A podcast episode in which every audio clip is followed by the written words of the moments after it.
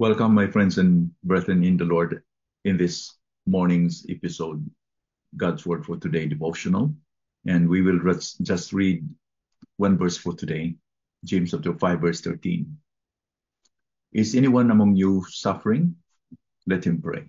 Is anyone cheerful? Let him sing praise. Although this is just one verse, but it's loaded with many things that we can learn today. And the thing that we can learn today is about praising and praying unto God as our attitude, as our way of living. Suffering is an inevitable reality to the Christian. We are called not to be free from suffering, but to be free despite we are suffering. Jesus said, I have said these things to you that in me you may have peace. In the world you will have tribulation. But take heart, I have overcome the world. John 16:33. Sufferings are coming at varying degrees in our lives, and they do happen in just a matter of time. Let's not be surprised. As somebody said, we are either of the two stages of our lives in the point of history in our lives. Number one, we might be in the midst of the storm, or we are approaching a storm, either way around. If you are approaching a storm right now, and then the storm will come, the storm will be gone away, and another storm will come. We are not exempt from sufferings. How should we respond then? According to James, we should pray. And that is our natural response supposed to be. We should ask God for strength to remain faithful unto Him despite the sufferings, should we not? In other words, let us look at sufferings as opportunities to move us closer to God in prayer. Storms makes us prayerful. During sunny days, we tend to forget God because there are no problems around. Everything is okay. Thus, we pray less, and we are characterized with prayerlessness. And some people, even though they are having some troubles, they even lack prayer. They are prayerless. And that should be a cause of concern, that despite of trouble, they are not prayerful. And that is a spiritual alarm. That is a symptom of spiritual dearth or emptiness. The person is so proud and not living in dependence on God. So this is the natural response when we have sufferings. Let us kneel first. Let us kneel unto God because He is the only hope and the source of our help. Before going to anything else or anybody, we must seek God's help first.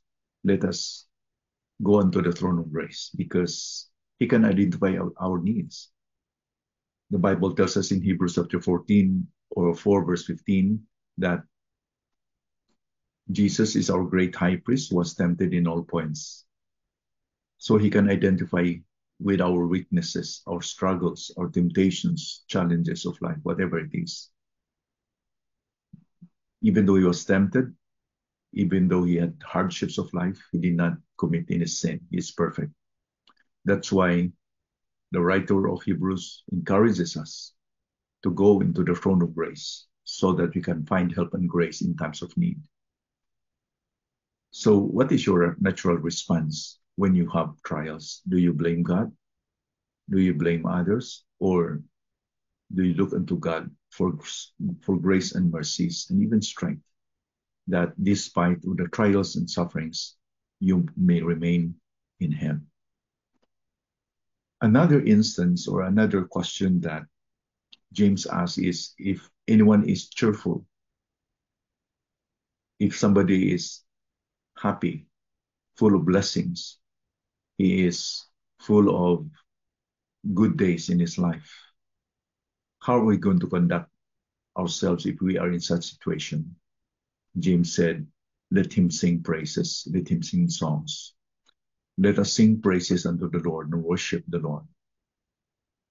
Even Paul said in 1 Thessalonians 5:16-18, rejoice always, pray without ceasing, give thanks in all circumstances, for this is the will of God in Christ Jesus for you. And our problem when we are in these times of happy days or sunny days, we tend to forget God. We tend to grow our strength or our confidence on ourselves, and we fail to thank God and be grateful that the source of all blessing is Him. So let's not allow the deceitfulness of our hearts to control our lives in such times that we forget to be thankful. That's why God allows some challenges in our lives, some storms in our lives, in order for us to remember to be thankful to Him and to go to and to draw near to Him, which is the tendency when we have problems and hardships in life. Prayer and praise should mark our lives. This should be our lifestyle. A person who is living in dependence on God, he continues to depend on God. This should be his life. He is living a life of prayer and praises.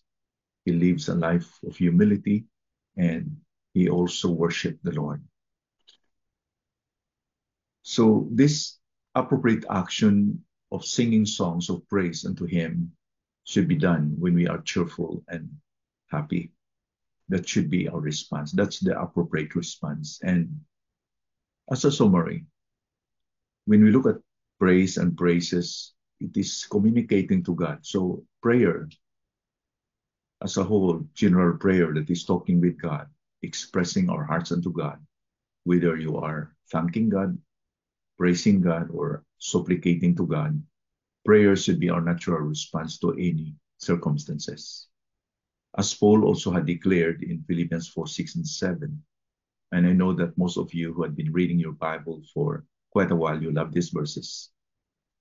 Do not be anxious about anything, but in everything by prayer and supplication, with thanksgiving, let your requests be made known to God.